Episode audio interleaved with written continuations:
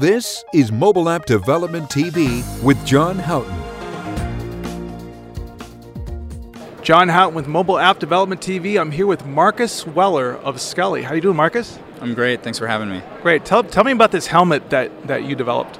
Yeah, so the helmet is basically like a fighter pilot helmet for motorcyclists. So it has a, a heads up display and it uses that heads up display to render a 180 degree viewing angle rear view camera, as well as GPS navigation and gauges from the motorcycle. So you have those those you know virtual images and they're focused at infinity so it's really easy to see uh, it's out of the way so it's not distracting and it only shows you what you need to get from point a to point b safely and there hasn't been any buzz about this at all.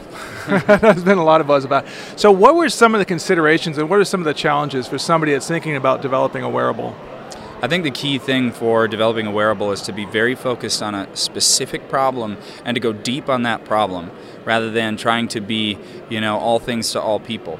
So I think that's kind of the key to getting a great user experience is really, you know, succinct vertical integration and simple feature set that's deep and solves a specific problem. If you do that, you're likely to succeed as a startup um, because you, you can kind of focus your finite resources towards that particular problem.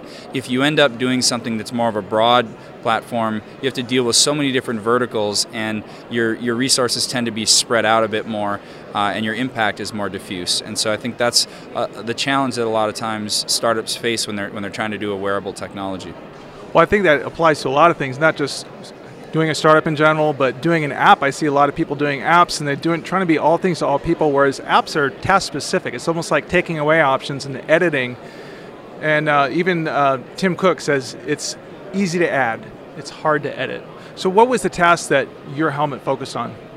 Well, first thing we wanted to do was to take GPS navigation and make that available visually to motorcyclists. It's been available to drivers for a very long time, and the reason for that is because it, it takes down the cognitive load. It reduces the amount of cognitive load that it requires for you to both drive the vehicle and figure out where you're going and get there safely. I've never seen anybody do a GPS in their hand while they're driving a motorcycle. It's just not possible. It's not possible. I mean, you're wearing gloves and you shouldn't do that, um, and it'd be distracting. So you need a, a, a, a technology that's optimized for doing that. The other feature that we were really focused on is creating better situational awareness, and that's really at the core of our technology. Is this 180 degree viewing angle rear view camera that gives the rider a bubble of awareness. They can see what's going on behind them and also to the sides. And by rendering that in the heads up display, they never have to turn their head. They can keep their focus on their direction of travel, which is ultimately going to keep them safer. I always think about that, especially when I'm riding my bike. Is that is there a car coming up behind me because I'd never see them? So, a potential use case is someone's coming up, uh, you know, a lot faster, and you see them, you can get out of the way. Do you, you, you see cases like that occurring?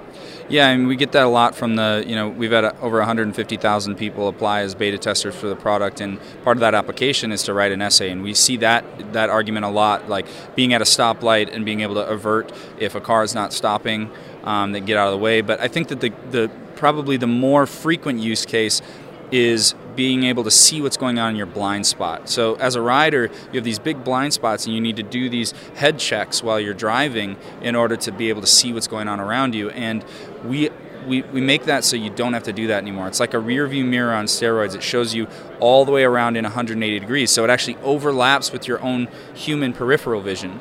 And because it's doing that, you're so much more aware of what's going on around you, and you can change lanes more safely, uh, and you can also detect when people are entering your lane and maybe they don't see you. So it's it gives you a better sort of platform for situational awareness. So technology applied to solve a problem. Where do you see? Do you have any thoughts about where wearables are going and and what what we can expect in the, in the next couple of years? I really hope that um, wearables, especially wearable displays, uh, start going in the direction of an anti-user interface. So basically removing the necessity to constantly interface with the device manually. Um, I, am I'm, I'm looking forward to devices that are intelligent enough and situationally aware enough that they can give you the information you need um, in a more intuitive way that, that sort of takes a proactive approach to rendering data or information or um, helping you make decisions in your, in your real-time environment. So it might take some AI I think that AI is a huge part of this. It's an extremely important area right now. Um, it's it's kind of scary, um, but it's also I think one of the, the greatest enablers. It's it kind of reminds me of the Manhattan Project in that it's this fast and furious development for a potentially revolutionary um, way of, of you know doing something, and I think it, it has the potential to be that transformative. You know, um, as as you know, nuclear energy was.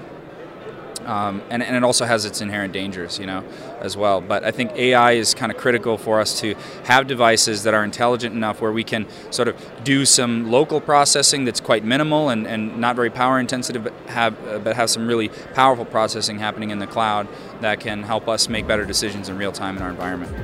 Marcus Weller, thank you very much. It's my pleasure. Thanks. You have been watching Mobile App Development TV with John Houghton. Mobile App Development TV is part of the Mobilecast Media blog. For more information, please visit mobilecastmedia.com/blog. Thank you.